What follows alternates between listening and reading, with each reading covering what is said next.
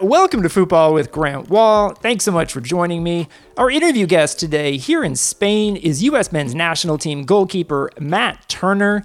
Before we get going, you can sign up for free or paid subscriptions to my writing site at grantwahl.com. We're just starting year two, and I've got big plans to cover men's and women's World Cups in the next 12 months. That's grantwahl.com. In segment one, Chris Wittingham and I will break down the soccer news. We'll have my interview with Matt Turner in segment two.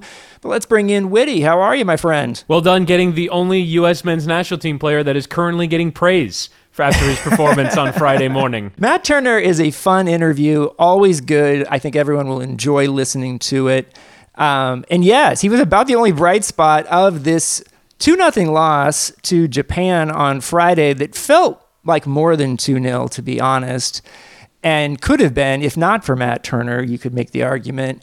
But really a step backward. And I guess it's taking place just two months before the start of the World Cup. And that's cause for concern because it seems like a big takeaway from the game is you can pressure the U.S. team and basically they'll turn the ball over. Yeah. And it seems as though the U.S.'s identity that they've been trying to form for three years now could come unstuck from a personnel issue, I think. When you look at the way that the U.S. is attempting to play, I think Greg Berhalter probably had a vision for. Well, we'll have Zach Steffen in goal. He'll be very good with the ball at his feet. We'll have John Brooks at left center back. He'll be very good with the ball at his feet. We'll try and find a solution at left back. Maybe it'll be Serginho Dest out there. We can play Reggie Cannon out the other side, and all of a sudden you have a bunch of defenders that can play out from the back. Tyler Adams can improve as a ball carrying midfielder, as a ball progressing midfielder. He hasn't really. And so all of a sudden you look at what is for me the back six of the U.S., really save for Dest there isn't a whole lot of ability to play the ball out from the back. I think Walker Zimmerman and Aaron Long, in terms of U.S. eligible players, probably do the least with the ball at club level. They're basically told get rid by their managers, Gerhard Struber uh, in New York and Gary Smith in Nashville. Sam Vines, I thought, looked poor, trying to at any point look forward with it with his possession of the ball at left back. I thought the tactical switch was at the very least able to get him into better positions to try and progress and look forward and carry the team forward. And he looked better once they moved to a wingback system. But Matt Turner, guest on the pod, but not brilliant with his feet. he will do a job, but probably not the job. And all of a sudden, you look at this team and you go, so they just entirely play with a different identity than the one they've been trying to build out over the course of time. When you look at all the defensive third giveaways that they had against Japan, Japan, who had a very clear and organized press, made it very difficult for the U.S. to play out, as you said. And you're starting to wonder should the U.S. just try and knock it long during the World Cup? And I'm not sure that's exactly where Greg Berhalter wants to be with less than two months before the opening day. But knocking it long, having a target forward, having someone who can get in who's fast behind the back line of Japan would have been a nice option to have. And the U.S. really didn't try that uh, for some reason, and partly because I don't think they have great personnel for it, including at the forward position. Um, it's a real puzzle, I think. And we're going to see how many other teams try to play against the U.S. the way Japan did. Uh, I don't know if Saudi Arabia will do that on Tuesday, and I think the U.S. is pretty primed for a bounce back game. But that's still a team that uh, did really well in World Cup qualifying in the Asian region, and uh, and we'll see how that goes. I'm in Murcia, Spain, by the way, uh, where that game will take place. Apparently, this is like the Saudi home away from home, and that's why this game is taking place here. It's kind of a random part of Spain. Um, and yet I just went over earlier today and spoke to uh, had the, the, Turner interview at the U.S. Team Hotel on a nice golf course uh, outside of Murcia, and the Ecuador team was staying there as well. I felt like congratulating them for requalifying for the World Cup last week after the FIFA decision um, allowed them to go, and they said they did not use an ineligible player, but um, you know, like it's it's just an interesting time of year, I guess my other question is why is the U.S. playing Saudi Arabia and Japan when Argentina is in the U.S., Colombia is in the U.S., And I realize those are South American teams, and the U.S. doesn't play a South American team in its group. But I've never bought this nonsense idea that playing a team from the Asian continent or the Asian Confederation prepares you to play for Iran. Japan is nothing like Iran. I don't even know if Saudi Arabia is much like Iran and how they play. And I, I, if that's the reason, that's kind of silly, I think. It would have been nice to play Argentina and Colombia this month in the United States. Well, I actually I will disagree with you not because of the opponents but because of the locations. I think one of the things that we talked a little bit about or was talked about during the broadcast of the USA Japan match was how infrequently the US has played away from home under Greg Berhalter in non uh, official competition scenarios. And Gold Cups and Nations Leagues are always held on U.S. territory. The World Cup qualifiers the U.S. played away from home, they were really poor in, save for that Honduras second half. So I actually think it was valuable to get away from the U.S. continent. Frankly, to get away from Ohio. I, I don't mean to be mean to the people of Columbus and Cincinnati, but the U.S. play in Ohio a lot. And so I think the U.S. sort of need to get out of their comfort zone a little bit and kind of not have home field advantage, the supporters behind them, and see what they look like in the deep end. And I think that was a real test. Uh, in September uh, or in, in, the in the game against Japan, and we'll see against Saudi Arabia. I will say underestimate Saudi Arabia at your own peril because they're actually very good with the ball. Believe it or not, if you look at their games in Asia, they're very good with the ball. Their domestic league values possession as well. I've seen a few games from there, and so I do think that this could also be a difficult test as well, though maybe in a different way. Maybe in some ways, a possession team might help the U.S. with their transition game and not think about building out from the back so much. In some ways, they might want to give up possession of the ball and try and be better in transition. Although I will say, if the whole idea of a transitional system, which which Greg Berhalter has talked about throughout qualifying, requires a good press, I don't think the U.S. even pressed that well against Japan when they didn't have the ball and they weren't giving it away in their own half. When they were trying to get numbers to the ball and trying to press and harry Japan off it, they were pretty organized. They knew exactly what they wanted to do with the ball. I think a lot of times organization is talked about in terms of defending and in terms of uh, handing off assignments, but I think organization with the ball is a very real thing. Every time Japan had the ball in possession, they were trying to build out, there was that next option to pass and the U.S. did not have that, which was cause for, for, for great concerns. I agree with you on that. I, I don't want to leave this, by the way. You do you really think the U.S. played Argentina in Miami and Colombia in New Jersey that those fa- those crowds would be pro U.S. I don't. I think they'd be very anti- not. They'd be much more pro Argentina and pro Colombia, and would feel like an away environment. Um, and having been in that arena the other day in Dusseldorf, there's like no one in the stadium. It was kind of a weird one. It felt like we were back in the pandemic. The game was being played in the middle of the afternoon on a Friday between two teams that have no German connection, really. And uh, it was a little strange. But um, I'm with you on, on how the U.S.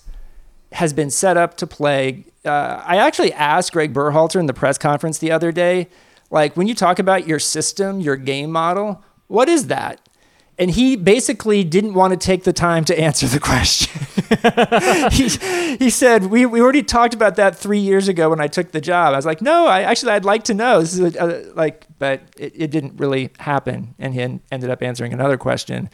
But like we talk a lot about Greg Berhalter's system as if everyone sort of understands what that system is. And I don't know if everyone understands what that system is, but clearly it's being used in discussions these days to sort of make the case that, oh, Jordan Pefok doesn't fit the system of Greg Berhalter. John Brooks doesn't fit the system of Greg Berhalter. Um, and when you see the U.S. play the way they did the other day against Japan, I'm not so much of a Brooks guy who think who thinks like Brooks needs to be on this team because John Brooks hasn't played much club soccer or any soccer at all recently. Um, but I do think that, that Pefok should be here. I think it's crazy that he's not. And I think when you look at that game on Friday, it's the people who weren't playing who come off pretty well. And, and you're thinking about Yunus Musah and Christian Pulisic and players like that who weren't part of this game where the U.S. was so dreary. Yeah, and uh, you're, you're right to sort of ask the question about the system because – the system is different. I mean, do you remember that that first friendly? I want to say they played it in Arizona. I forget who it was against. And Greg Berhalter came out and they looked like Pep Guardiola's you know, three two two three formation where you know they pinched the fullbacks inside and they dropped to hold the midfielder in, and it was a whole like we're gonna play like Guardiola's uh, Manchester City, and it's evolved over time. It's not that anymore, and even from within.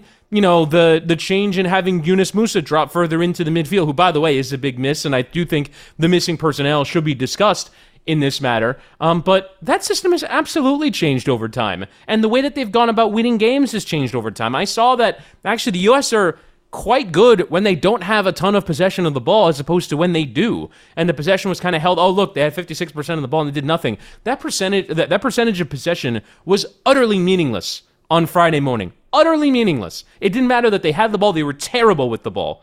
And I, I do sort of wonder as it's evolved over time. He said it's more transitional. He said he said other things about how they've changed the style over the course of qualifying to fit this group of younger players, to fit a group of players you cannot argue that the system has changed over time. So I do think it is worth asking, although maybe he doesn't want to give away seven weeks before the World Cup and opponents could be watching what exactly the system will be. That is a question that is worth asking because it has changed over time and it also varies by the personnel. Where Serginho Dest plays, Yunus Musah's availability, I think his worth was massively proven. Without Christian Pulisic, what kind of team are they? When they don't really have pacey wingers and they're more kind of central midfielders cast as wide players as Brendan Aaronson and Giovanni Reyna were, you could see they were a little uncomfortable in playing out wide, and they lost a lot of the dynamism and speed dimensions that are a part of the U.S.'s game when they're fully healthy. And I think Timothy Weah's value was proven in his absence as well. But I think it's it's a bit strange that he declined to answer that question because it absolutely has changed, and you can't say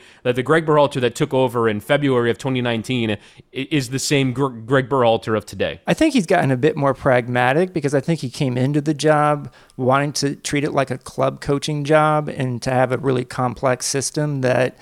Uh, he made some sacrifices and got more pragmatic as time went on, like you're saying. And I think that was probably for the better with this U.S. team. I've talked with a few people about should in that situation Gio Reyna play centrally as opposed to out on the wing and have De La Torre sit because I felt like Gio Reyna would have been more involved in that game in a central role, like he has at Dortmund. Yeah, I think him and Aaronson, and and that's sort of the the issue, right? The issue is that they don't have a lot of out and out wide players. They put they pick players in wide positions, but in terms of playing the position like a winger would, there are things left to be desired in the way that Brendan Aaronson and Giovanni Reyna play that position, which is no fault of their own. They just play it differently. I think maybe if you have one of them, that could be a good thing if you felt like you were getting good fullback play. Which, by the way, the one positive U.S. move comes from you know you have uh, Aaronson a, a, bit inside. Dest comes on the overlap, plays a good cross, and maybe we can get to the Ferreira conversation later on. But I I do think that as Sam Vines was unable to get forward and Giovanni Reyna is looking to come inside, there's not a lot of width being provided, and that makes the U.S. very easy to defend. I also think Weston McKennie did not have a good performance whatsoever uh, in in Friday against Japan.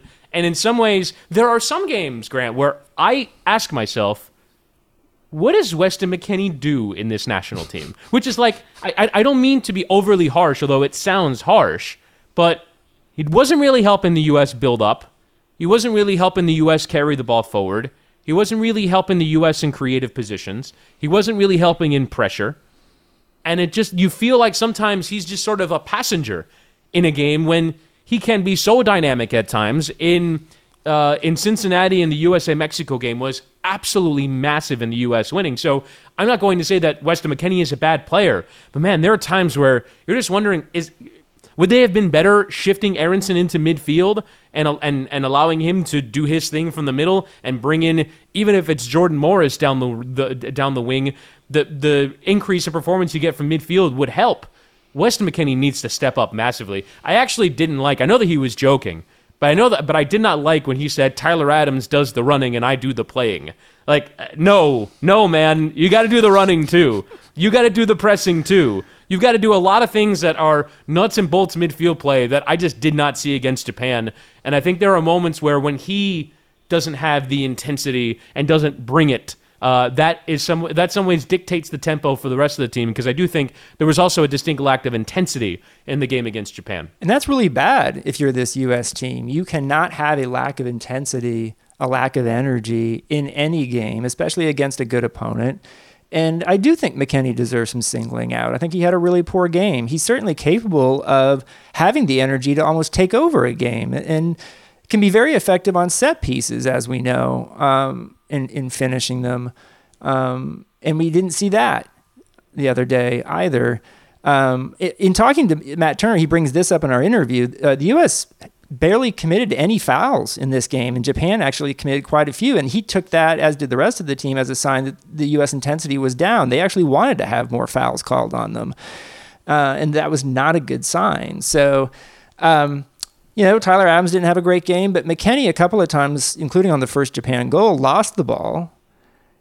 Japan goes in the other direction. And then a couple of occasions, McKennie didn't even really re- try and recover. Uh, it like I would have brought him out earlier if I was Greg Berhalter in this game. And I hope it's not sort of a, a holdover from the, the bad form that Juventus is in, but Juventus has been pretty poor lately. Uh, and it just seemed like it ca- carried over. I, I do think leading into this Saudi game on Tuesday that the whole U.S. team should be even more motivated to have a good performance, a good result, because this is the last game before the World Cup starts. And if it's anything like this Japan game was, there's going to be some real gloom and doom heading into the World Cup itself. And that, it's funny because if you ask me after the summer when they played a bunch of friendlies and played in the Nations League, like, all right, you know, they'll they're in decent shape out of qualifying. It wasn't brilliant. There were certainly things that uh, we were talking about at the time, but they they did the job.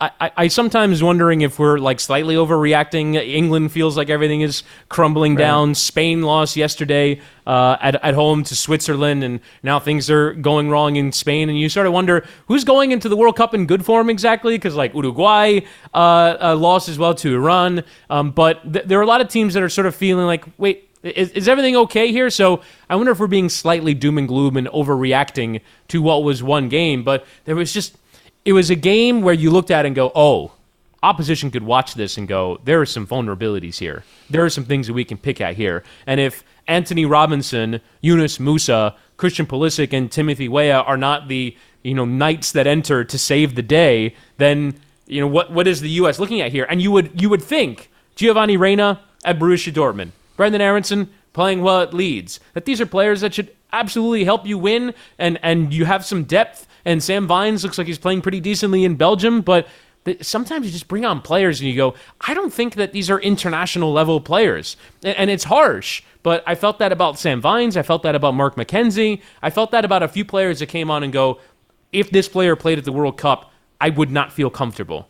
And Mark McKenzie I, was fine. Mark McKenzie was actually half decent in the second half when he came on. I, there's just something about the. I think it was the way that he got ran past on, on one scenario where he was kind of like looking looking awkward. I'm going, ooh, I don't know. I mean, look, I'm, maybe maybe I'm being harsh, but I just I just thought there were a few moments where I thought the U.S. just didn't have enough depth, and if you if you have if you lose four starters, it shouldn't completely f- fall apart. I also think it's sort of an indictment of the system that well, if we don't have these particular players, then things aren't going to go the way that we want them to when it should sort of be a system that it's plug and play. All right, we don't have Antonee Robinson, we put Sam Vines in, everything is fine. We lose, uh, I don't know, Chris Richards, you put Aaron Long in, everything is fine. You you lose players, you put in a sub, and everything is fine. But I, I just didn't I didn't feel that way uh, for large portions of the game on Friday. I find it interesting that Berhalter appears to rate Sam Vines ahead of Joe Scally because Joe Scally is starting in the Bundesliga. And so I'd like to see Scally get a, a start on Tuesday. And if he can play better than Vines, and I think there's certainly room for him to do that, then I think you should take him to the World Cup. And, you know, obviously you want Jedi Robinson to be healthy. I think he will be, but um, that's a, a, call I'll be interested to see on Tuesday. And I, I want to see Christian Pulisic have a good game. You know, he like this is a guy who needs some some good things to happen to him. And lately, uh, it's either you know this new knock that kept him out of the game the other day. It's uh, his situation at Chelsea, which has not been good. He tried to get out on loan, wasn't allowed. fans there at Chelsea really want to know, they want to hear from Christian Pulisic that he cares about Chelsea.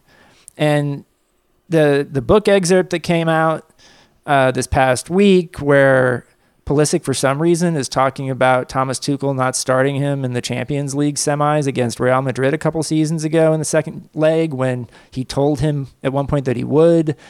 They won that Champions League, Chris, and it just seemed like such a weird decision to do to to put something like that in a book and then have that come out when it did and presumably Tuchel, he thought when he wrote that was still going to be the coach of Chelsea. He's not now, but it, Chelsea fans, um, it's I think they're they're they want to see some good things happen with Pulisic. I think U.S. fans want to see some good things happen with Christian Pulisic, and you don't want to be in a funk going into a once every four years World Cup, but that is what it feels like right now with him. Yeah, and maybe the manager change in these next couple months, the amount of games that Chelsea have left to play before the World Cup, will at the very least see him get minutes. But you're right, you want to see him make positive positive impacts. It's been a while for him since he's made positive impacts at either at either club or national team level, and. I, I would just be curious uh, from from your standpoint because you, you wrote a book ahead of the last World Cup and that is the time to release a soccer book. But at the same time, why why did Christian Pulisic write a book? Because his career his career is not done. um, and it it uh, it strikes it, it sort of seems like well he's trying to get a book out before the World Cup in the event that maybe some sales can come his way, but he makes a lot of money playing national team soccer, playing club soccer. It's not a money thing. What is the impetus behind Christian Pulisic writing a book on the eve of the World Cup? As I understand it, this book is a coffee table book. It's not a full traditional memoir, um, but there is writing from Christian in this coffee table book. That's that's what I understand it to be. I have not seen it. I have not read it, um, and so I, I, who knows? My guess is someone approached him about it, and he decided he wanted to do it. It is more one of those traditional, more English style. You know, either something's either an authorized book or an unauthorized book, and this is the authorized book because it's Christian himself. The only thing that I find odd is the release of that excerpt last week with the comments about Tuchel and the weird timing, that was all managed by Christian Pulisic's own people. And mm-hmm. so they, they were in full control of that. And that, you know, it reminded me of like Wiley Coyote holding some Acme box that blows up in his face. You know, that's kind of what it, it felt like.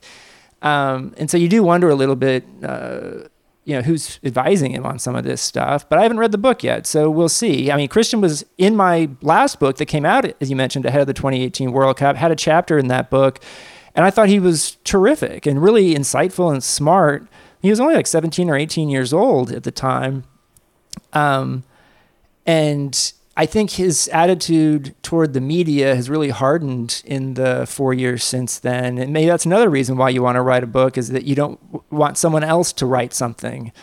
Um, I don't know. Um, you know, he was Christian was supposed to do a press conference in Germany before the game with the assembled media. They announced it, and then right before it was supposed to start, they announced Christian Pulisic is not coming today. It's actually going to be Weston McKennie. So Pulisic pulled out, most likely because he didn't want to be asked questions about this book excerpt. Maybe, and I just don't. I, I don't understand. Like, not not to be overly dismissive, but I feel like you write a book when you're done with your career, not when you're sort of in the middle of it. It it sort of feels like just an anachronism. Like you could read this book in 15 years' time and go, wait, that that doesn't really seem like it has any kind of fit with his overall career arc. It sort of captures a moment in time, but you don't really capture a moment in time in book form. That feels like a like a player's tribune piece or something like that. It just felt it, it, it was strange to me that book excerpts from Christian. But like I just sort of asked myself, why is he writing a book? And also, like you said, it seemed like it was going to be orchestrated at least in part to during this international break, try and get Thomas Tuchel fired if he hadn't been fired already, and that it just seems very bizarre, very bizarre from a from a player who. Eh, I don't feel like he's been overly criticized during his time at Chelsea. I could be wrong, and certainly his own personal experience. Like I can't, I can't walk a mile in his Instagram comment shoes um, because I, I don't know, I don't know what his life is like. I don't know um, how much criticism he feels like he's received or how difficult he feels like life has been for him in England. But at the same time, I, I do think that it's been tough, but not really because of the media, but because of the sheer number of attacking options that Chelsea have had, because of injuries, because maybe the coach, uh, either before or now, doesn't really prefer him. He certainly walked into he walked into an environment when Maurizio Sarri said, "I didn't even know this was happening." Uh, cool, I guess we'll see when he gets here. So from day one, he sort of felt like an unwelcomed outsider, but at the same time we're on the eve of World Cup, like you said. It should be about it should be a, a, time of capturing positive momentum, not you know trying to create negative headlines about your club coach because of a perceived slight from more than a year ago. Yeah, it, it's it's a weird one. I, I mean, I I do believe that Christian Pulisic, because he plays for Chelsea, is you know gets more attention and coverage than just about any U.S. men's soccer player ever has, right? Because he's playing at such a big club. Uh, and there there are real things that come with that, real challenges. That said, I don't think he's probably ever had like a truly adversarial interviewer in his life. And I do get the feeling at times that he pays a little too much attention to what's said about him on social media and there is a a bit of a victim complex sense. I don't think Christian Pulisic is a victim of anything. You know, he's a he's a nice kid um, who is a very good soccer player, but he's not a victim. And uh, I know he doesn't particularly enjoy talking to the media, but um, you know, you still got to sell the game in the United States. Sometimes I like, I think sometimes people in England don't understand soccer in the United States is still in a place where it, it, there's a lot of room for growth. It's competing against other sports, and you need to be out in the media. You need to be promoting. You need to not be skipping press conferences that you are announced to be attending. So, for Christian's sake, I hope he has a good game on on Tuesday, and and perhaps then can talk about that and feel better about things in general and get out of this funk. Yeah, I do think that as the American, he probably does have a little bit of a target on his back. Like I have some insight into you know the the way that Chelsea fans interact on Twitter because I sort of had to monitor that stuff for two years working on a on a Chelsea podcast. But it, it did feel like there were moments where Christian Pulisic was sort of pinned up against other Chelsea players, like Mason Mount, namely. And there were a lot of American fans who would try and interact with Chelsea fans about Pulisic versus Mount, Pulisic versus Hakim Ziyech, Pulisic versus Timo Werner, Pulisic versus Kai Havertz, and, and fighting for his role in the team. And like you said, if you read that stuff, if you care about that stuff, it can kind of, it, it can very easily feel like you're in a fishbowl, right? Where you're sort of uh, the center of attention and there's too much attention on you and you're just trying to live your life and all that. But that's if you care about this sort of very small conversation that happens in pockets of the internet. And in the grand scheme of things, it's not really that important. But based off of how his father also interacts on social media, you can tell he reads all that stuff. And I do think that maybe there is sort of a lack of a blueprint for American stars of this level. And Christian Pulisic, at sort of every step of the way, has sort of felt like a bit of a trailblazer in the way that his career has gone because he is a meteoric rise from 17 into Champions League sides, then moves to the Premier League for more than $70 million at the time. And it sort of feels like everything is big around Christian Pulisic. He every time he comes to the U.S., it's can we talk to Christian Pulisic and major media outlets and the World Cup draw and all this stuff. Everything is Pulisic. Pulisic. He's the star of the team, and I wonder if that has warped the way that he views just life, the way that he you know views the media, the way that he views the conversation around him, and so. I would just sort of say, like, you know, Christian, it, it, it's not that big of a deal. Uh, it's you know, it's it's your football career. Um, you're a great player, and I feel like he can absolutely go on and do amazing things, but at the moment, it just sort of feels like us against them when I'm not sure that's necessarily who he is as a character. He's not exactly Zlatan, right? He doesn't exactly feed off this stuff. Um, it's just sort of enjoy yourself with the national team, enjoy this incredibly prosperous period in your life, even if sometimes there are some downs. Why am I giving life advice to Christian Pulisic? This is ridiculous. we should get uh, to my interview with Matt Turner, so we will sign off for now. Thanks so much, Woody. Thanks, Grant. Now, here's my interview with Matt Turner. We're here in Murcia, Spain, with the U.S. men's national team, and our guest now is U.S. goalkeeper Matt Turner. Great to see you, Matt. Thanks for coming on the show. Yeah, thanks for having me back. We've got some uh, ambient sounds here. We're not in a studio for anyone listening. We might hear some birds. There's a nice golf course, so maybe even a little thunder at some point. So bear with us, uh, listeners. But we're on site here, so that's a good thing. We're in Spain. Uh, it's definitely warmer here than it was in Germany. Uh, tough loss on Friday to Japan. What's the mood like in the team now that you've had a couple days here? Yeah, I think um, the message is pretty clear. Um, it's not a performance that we can accept. Um, but at the same time, it's sometimes important to have games like that to sort of show you the way forward. So I think the reaction to that game is, is going to be sort of pretty telling for, for this team, um, especially in World Cup tune-ups. Um, if you have a bad game of the World Cup, obviously margins are, are thin, but you have to be able to bounce back and you can't compound things. So um, I think it's important for this group to learn lessons, given how young we are, and it's not all uh, sunshine, butterflies, and rainbows out there in the world game.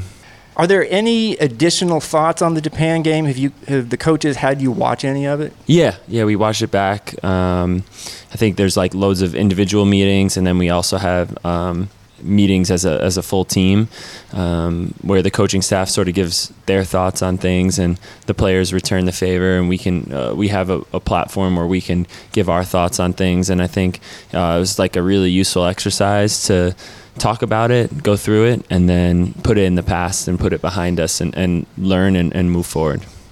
Is there anything that came out of those in the sense of if we in future games here see pressure like Japan came with of ways to deal with it? For sure. Yeah, for sure. Um, different ways.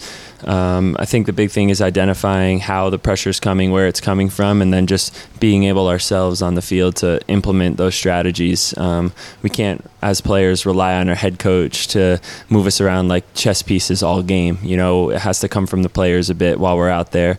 And I think the over the the overhanging theme of the whole thing is is to compete. You know, I think Japan fouled us almost 20 times, and we maybe fouled them five or six times the whole game. So um, we definitely lost the physical edge, which is something that this team pretty much has never done in, in its entirety, um, especially throughout the World Cup qualifying cycle for the most part. Um, but you see, like in those games that you can think about. Uh, in World Cup qualifying, where we didn't match or, or exceed the physicality, we usually uh, struggled to get the results that we deserved, and, and that was the same message uh, from the Japan game. It is an interesting one. I, I visited the Japan Federation a few years ago, and they actually had a trophy case with all their fair play trophies from tournaments over the years. And sort of the, it's a stereotype that Japan plays a certain way, but they actually fouled you quite a bit. yeah, yeah, they definitely were. Their physical team, a lot of experience, super organized, but a lot of times they're they're they're fouling us in, in tactical areas on the field, and then they help you up. You know, so yes, they play they play fair, they play within the boundaries of the game. Um, but honestly, credit to them. They were they were organized, disciplined, and like I said, they fouled when they needed to. They got physical when they, they when they needed to, and and, and they really brought it to us in the game. Individually, what did you think of your performance? Individually, happy with the performance mostly. Um, I'm just I'm the type of person that never likes to see the ball hit the net, so things that I can maybe tweak a little bit I think maybe I could have organized the defense better after we turned the ball over on the first goal. And then uh, I think the second goal was actually a really special goal. Um, the window that the player had to, to shoot and, and be able to score from that angle was super tight, and he was able to thread it through there. So um, that was a that's one that you tip your cap to. So. Um, overall, I'm happy. I think it's a good building block. It was nice to be able to come into the team and uh, you know fit back in and feel um, feel confident about the performance that I put forward, and, and hopefully more more opportunities afoot. There's going to be one starting goalkeeper at the World Cup. I, I, I, don't envision that there will be a platoon. I guess that's possible, but I think there's going to be a number one for the World Cup. What is the scenario that you could see earning you the job? I think obviously this window is a big uh, a big indicator um, from my perspective um, to be able to go out there and, and show that even though I haven't been playing as consistently as I was in MLS, um, I can still go out onto the field and and be mature and show um, show confidence, show consistency, and keep it simple uh, most of all, and, and, and help my teammates out and be a guy that my teammates can trust. And I think that that's a big thing because if you look at the successful World Cups that the U.S. has had in the past, um, goalkeeping had a had a pretty strong or big part in those World Cups going so well. So it's an important position. Um, I think that this window is important for me to help, you know, continue that trust because trust is earned and you have to maintain it. It's not something that you can just do once and then leave and and um, and expect it to be the same. So you have to build up that credit. You have to maintain that credit, and um, uh, with the guys around you, and they really need to to feel that trust if you if um, they're going to play to the best of their ability as well. I still remember covering the 02 World Cup. Brad Friedel saving two penalty Two kicks. penalties, yeah. I don't yeah. know if anyone's done that in a World Cup before. Yeah, well, if there was ever a guy, it was probably him. So I mean, I I know, I remember him doing that. um, do you think you will get enough games at Arsenal to be sharp? Yeah, for sure. I mean, between now and the World Cup starting, there's 13 games uh, for Arsenal. Six of them are in alternate competitions, five Europa League, and one Cup game. So that's six really good opportunities for me to get on the field, not including the seven Premier League games um, where um, obviously Aaron's playing really, really well right now in the Prem. We're top of the table, so now obviously you can't expect much to change in that sense when it comes to that. But um, you know, being ready for the opportunities that present themselves. Plus, you know, I'll be training and and uh, working hard every day. That's just who I am. Um, and I, I, know that there's areas in my game I need to continue, always continue to improve upon. And uh, being at Arsenal is helping me to improve upon those things. And if I was in MLS uh, right now, I would end the season in the beginning of October, and then I would have a month off before the World Cup. So um, there's arguments to be had on both sides where you know at least I'll be, you know, training and and um, and playing some games, you know, and I'll probably play more games than, than most between now and then. You know, you played in the Europa League game for Arsenal. Um, has there been a specific communication with you from Arsenal that you can expect to, to play in Europa League games and Cup games? That's not really the way they operate. They're not just the, the type of club, and Mikel's is not the type of coach to tell you, like, yes, no matter what, you have all these games. So I think the conversation before the first one was that I've been training well, been doing working really hard. They're very pleased with where I'm at, and um, I've earned the right to, to play in this game. And then from there, I, I, can't just stroll out there and do whatever and, and expect to play all of them. You know, I have to continue to, like I said before, build that credit, build that trust with my teammates around me, and uh, most of all, win games. So I think, you know, there's they're, they're never the type of staff or club to deal in absolutes. And so for me, it's just taking the opportunities that I get and making the most of them on the field was it kind of cool to play for Arsenal in Europe? I, I, I yeah. mean, like, and, and, make your, I guess, competitive debut in that yeah, game. absolutely. It was, it was definitely really cool. I, and I'm not sure it really hit me till I was there and seeing the fans and everything. I was just, uh, you know, kind of think trying to play it in my mind is like, oh, it's just another game. It's just another game. But then you get there and you see the traveling support that uh, that Arsenal has is is amazing. Um, you see the fans that Zurich had out there. The stadium was super loud.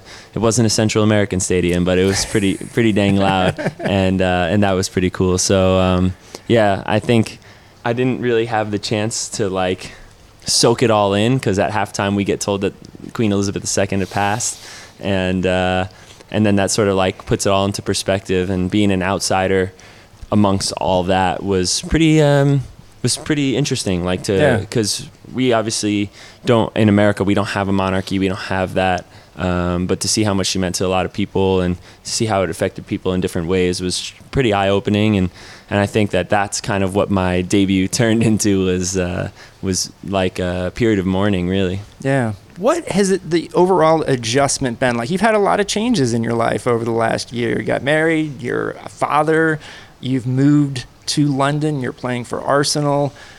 What stands out to you about the move and, and the adjustment?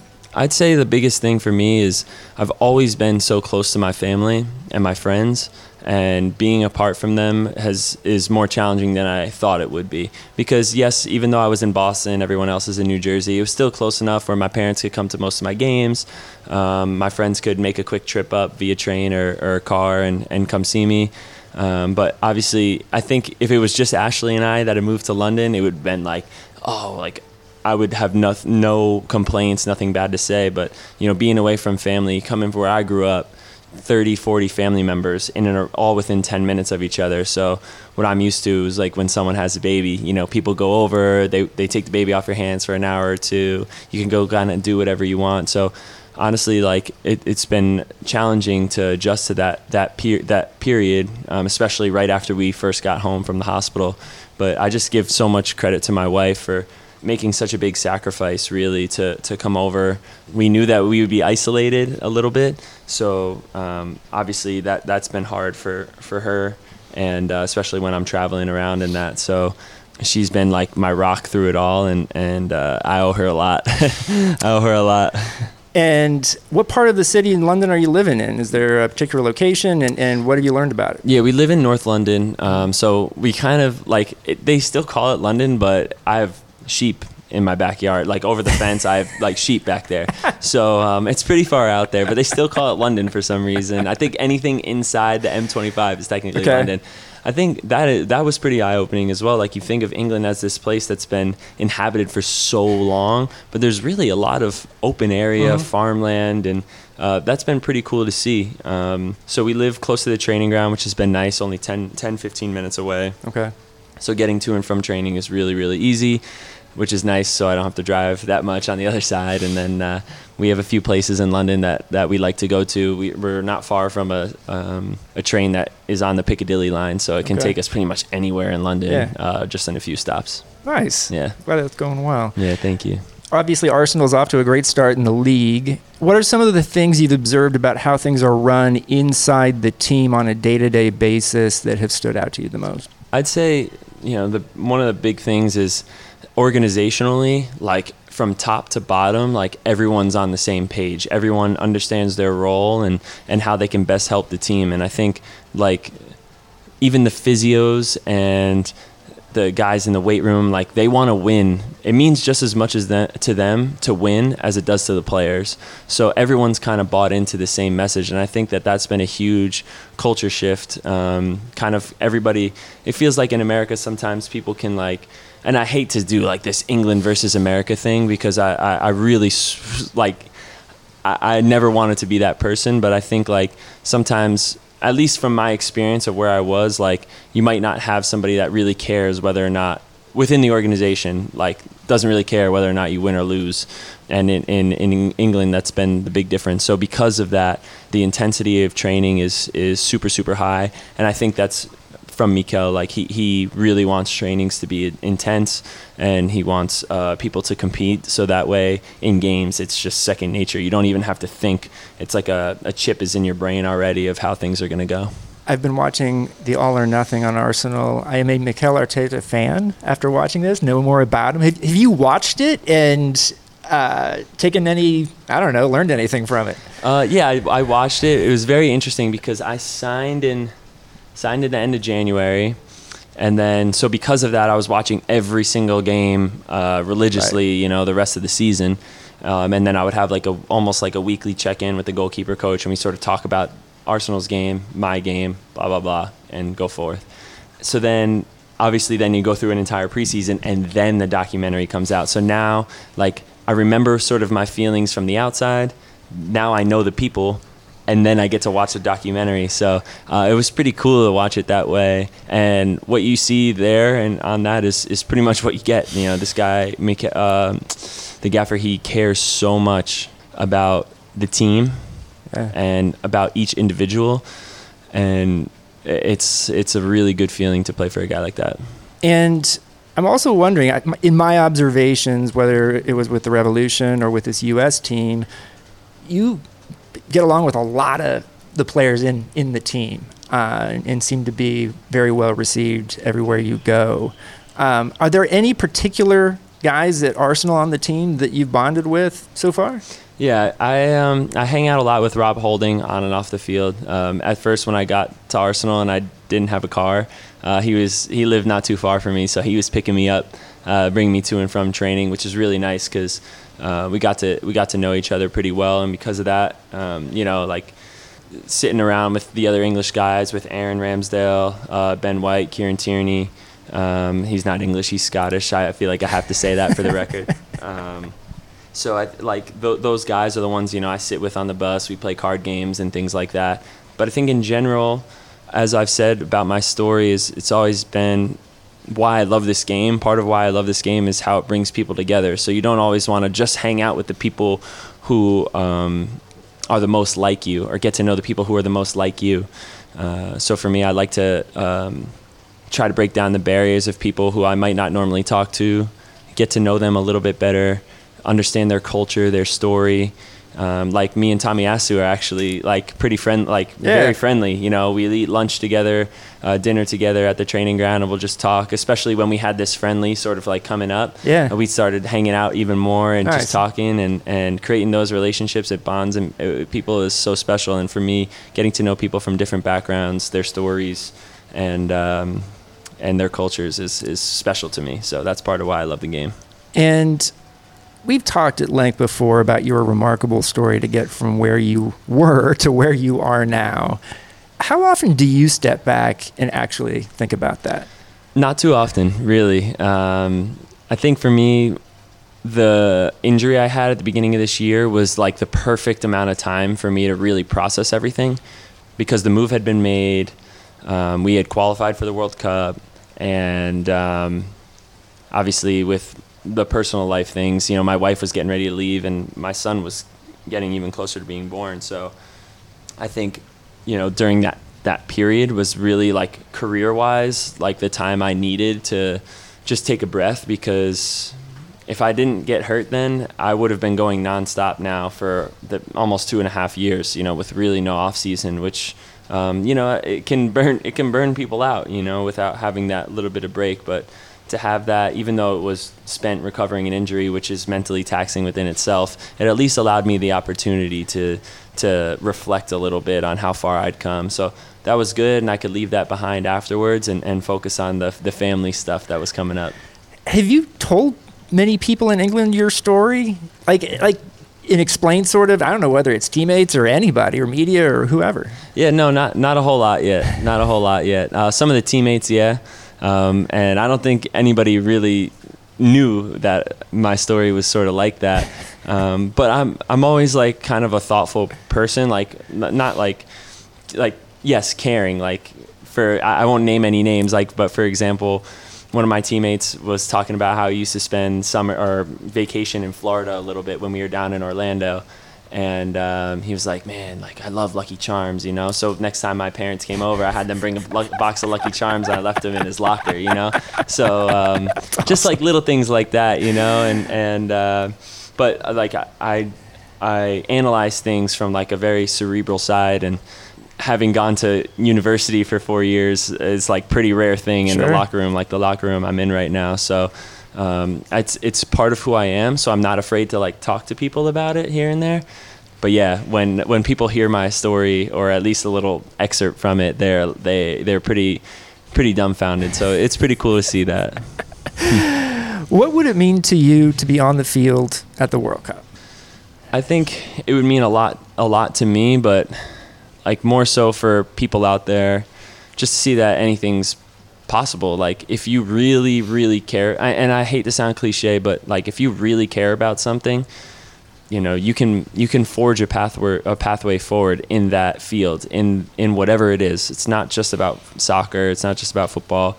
It's it's about it's about life. So for me, I dedicated my life to continuing to improve on something that uh, many people had told me uh, I didn't really have a chance. I didn't really have a chance in, and um, getting addicted to continuously defying um, what people's expectations of me were, and uh, that that's that's just all like like what I kind of want my message to be. You know, I want people to look at my story and think that they can do whatever th- whatever they want. And I've always said like if if one person in 10, 15 years, if one person comes forward and says, "I heard Matt Turner's story and it really inspired me to just keep going in a dif- in a difficult moment," then um, you know I'll, I'll look back on that and I'll think to myself like that's all you ever really wanted. You just wanted to like help people and and show people that things were possible. Matt Turner is here in Spain with the U.S. men's national team. Matt, thanks for coming on the show. Again, thanks for having me. It was a pleasure. Thanks for listening to Football with Grant Wahl. I'd like to thank Matt Turner as well as producer and pundit Chris Wittingham. You can now sign up for a free or paid subscription to my newsletter at grantwahl.com. The best way to support my work is by taking out a paid subscription. See you next time.